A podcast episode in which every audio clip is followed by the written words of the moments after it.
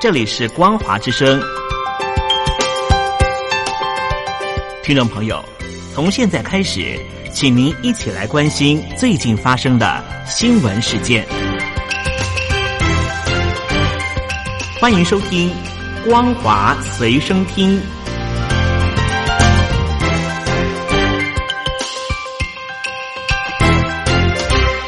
收音机旁的听众朋友，您好，欢迎收听《光华随身听》，我是嘉玲。我们来关心最近发生的新闻。港版国安法六月三十日深夜实施后，根据该法成立的香港维护国家安全委员会，七月六日举行首次会议，并将港版国安法第四十三条实施细则刊宪公布，七月七日生效。该实施细则规定，可向外国及台湾政治性组织及其代理人要求就涉港活动提供资料，若不遵从要求或提供虚假或不完整讯息，可判罚款或监禁两年。根据香港政府官网，香港特首林郑月娥七月六日在首次召开的香港国安委会议上，会同国安委行使港版国安法第四十三条所授予的权利，为香港警务处维护国家安全部门等执法机构制定使用第四十三条所规定措施的相关实施细则。该实施细则具法律效力，涵盖广泛，包括为搜证而搜查有关地方，也就是香港警员在特殊情况可在无手令情况下进入相关地方搜证，限制受调查的人离开香港，冻结、限制、没收及充公与危害国家安全罪行相关财产，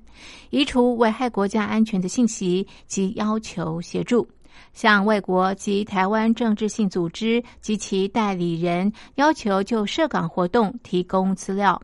进行截取通讯及秘密监察的授权申请，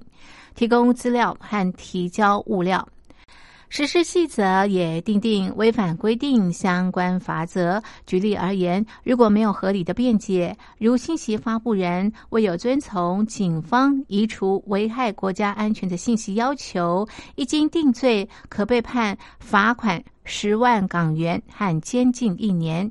如有平台服务商、主机服务商或网络服务商未有遵从移除、限制或停止任何人接达危害国家安全的信息或平台，或提供协助的要求，一经定罪，则可被判罚款十万港元和监禁六个月。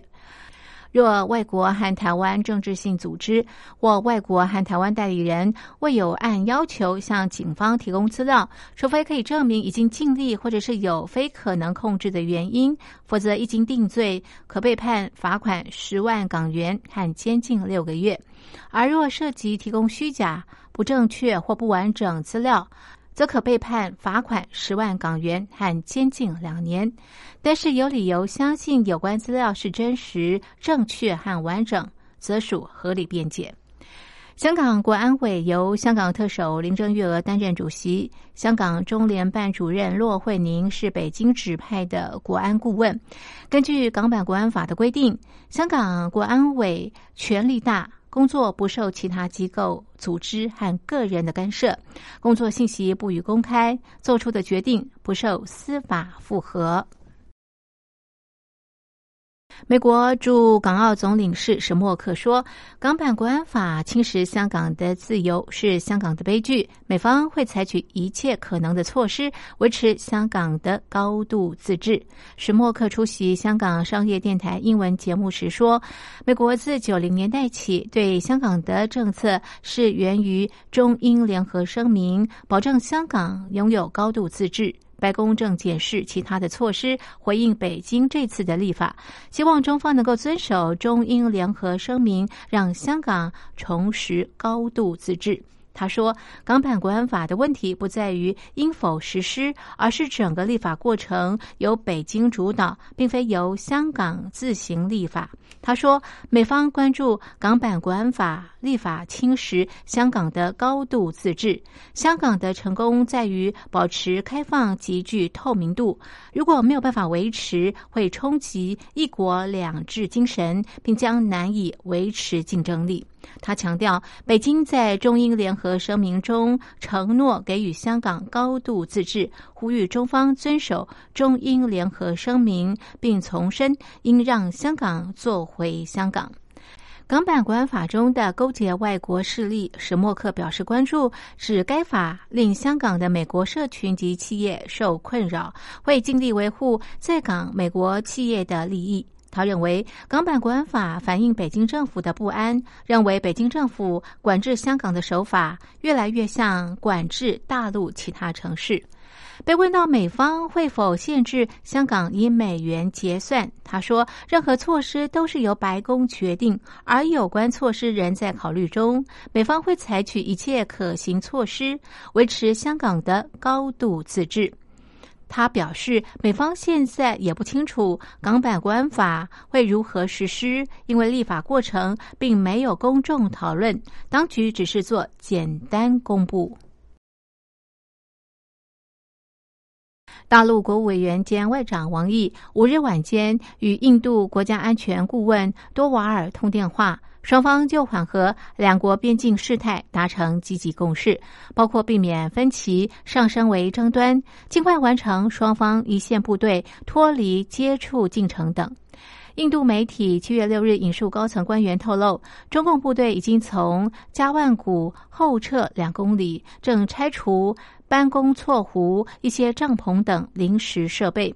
印度部队同样也在中印实际控制线的对峙热点一带后撤，而且拆除临时建物。报道表示，印度总理莫迪三日飞往中印对峙地点拉达克前线，向部队发表谈话，强调印度不会在捍卫领土的对抗中退缩。紧接着，印度国安顾问多瓦尔和王毅通电话，双方同意加快在中印实际控制线的部队后撤速度。根据大陆外交部的官网消息，身为中印边界问题中方特别代表的王毅向印方特别代表的多瓦尔表示，实现发展振兴是中印两国第一要务。中印边界西段发生加万古事件的是非曲直十分清楚，中方将继续有力捍卫自身领土主权，维护边境地区和平安宁。王毅指出，双方应该坚持互不构成威胁、互为发展机遇的战略判断，重视当前两国关系面临的复杂局面，共同努力尽快加以克服和扭转。希望印方同中方相向而行，正却引导舆情民意，维护和推进两国正常交往合作，避免采取将争议扩大化、复杂化的做法，共同维护中印。关系大局。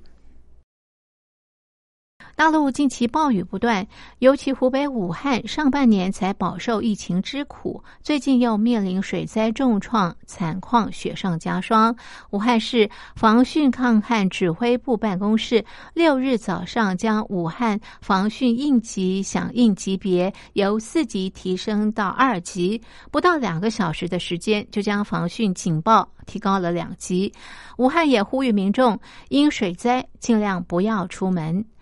中新网报道，五日到六日凌晨，武汉市二十四小时内最大降雨量超过两百五十公里，全市多处积水。自六月八日以来，湖北遭遇六轮暴雨袭击，全省平均雨量达三百八十七点三公里。武汉、黄冈等十一个市州降雨量超过四百公里。持续性的暴雨也导致六日安徽宣城金德县三溪镇境内的一座超过四百年历史的古桥乐城桥被洪水冲毁。